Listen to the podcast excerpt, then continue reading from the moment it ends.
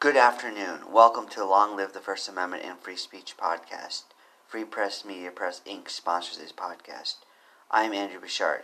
Today I read Texas Administrative Code Title 43 Transportation, Part 1 Texas Department of Transportation, Chapter 23 Te- Travel Information, Subchapter C Travel Information Centers, Rule 2342 Display of Non Department Produced Travel Information. Friends, today all you obscenity law lovers are in for a treat because we have something to show you. How's everybody doing today? Everybody fighting the good fight?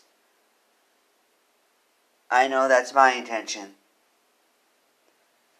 This law pertains to travel information centers.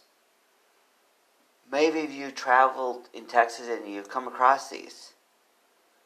If you did, I hope you were thinking, how do these pertain to obscenity law?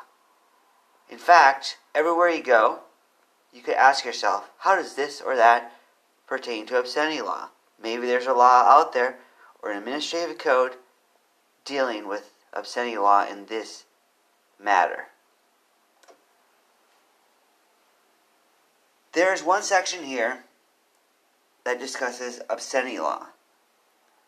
Chapter Section C called Unacceptable Information. It says, quote, the department will not accept information that 3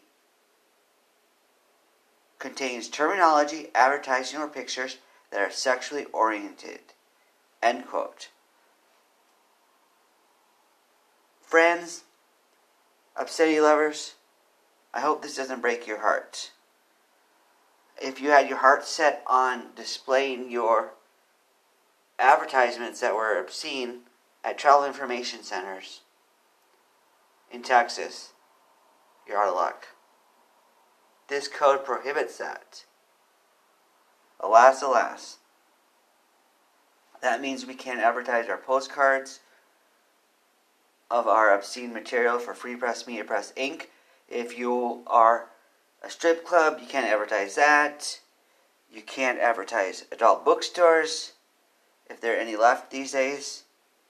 You can't advertise adult movie theaters if they still have those.